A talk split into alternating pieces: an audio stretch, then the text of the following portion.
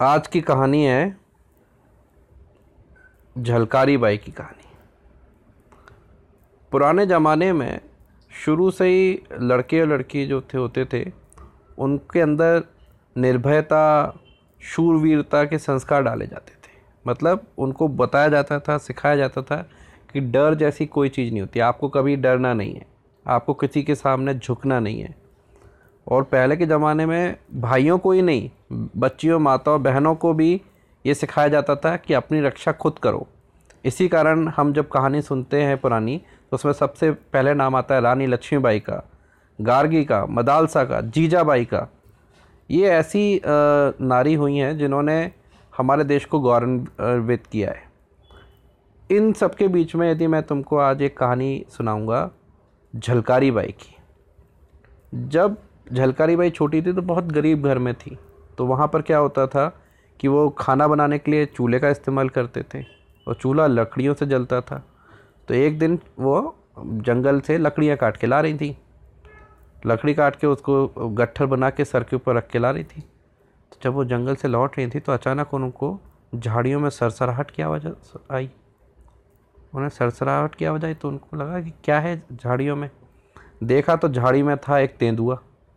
उस तेंदुए ने उनके ऊपर आक्रमण कर दिया। पर आज के ज़माने का कोई होता, तेंदुआ देखता, डर के भाग जाता। पर उन्होंने अपने ऊपर से लकड़ियाँ साइड में रखी और रेडी हो गई उस तेंदुए से लड़ने के लिए। जैसे उस तेंदुए ने छलांग लगाकर उनके ऊपर हमला किया, वो एक साइड हटी और तेंदुए के मुँह पर अपने डंडे से एक ज़ोर का प्रहार किया।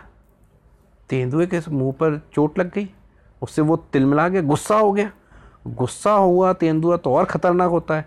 वो फिर उनके झलकारी बाई के ऊपर फिर से झपटा, पर इस बार वो और भी तेज़ी से झपटा, पर वो भी घबरा ही नहीं। वो एक साइड में हटी और तड़ातर तड़ातर उसके ऊपर लठ से इतनी बार मारा कि तेंदुआ वहीं मर गया। जैसे ही सारे गाँव के लोगों को पता चला कि अरे, एक छोटी सी बच्ची ने तेंदुए को मार डाला तो उनकी ख्याति दूर दूर तक फैल गई। दूर दूर तक लोगों को पता चल गया कि भाई कितनी बहादुर लड़की इस गाँव में रहती है। इस तरह से झलकारी बाई का नाम बहुत दूर दूर तक फैल गया।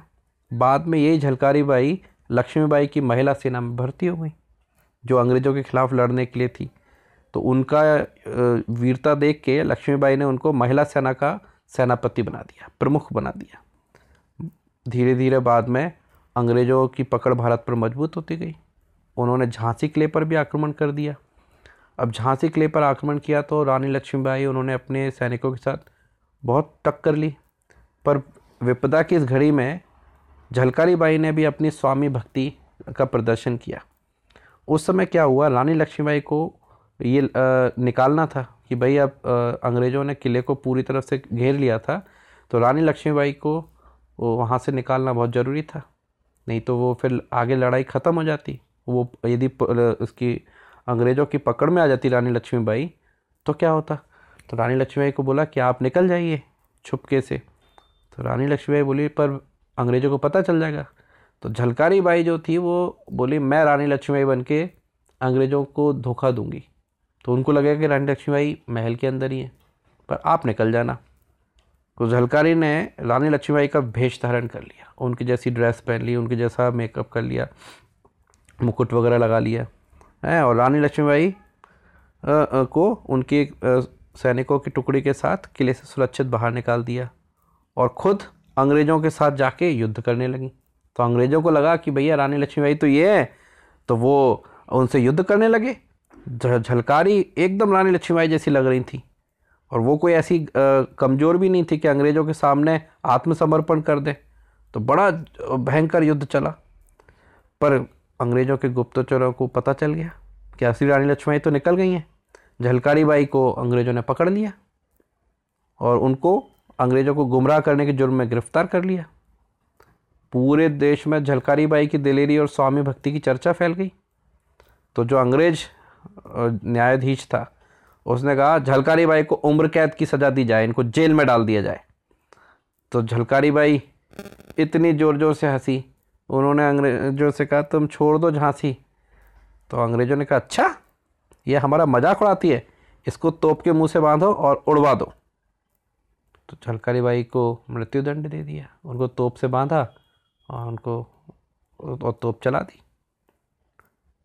इस कहानी से हमने क्या सीखा कि जीवन में हम, निष्ठा का बहुत महत्व है।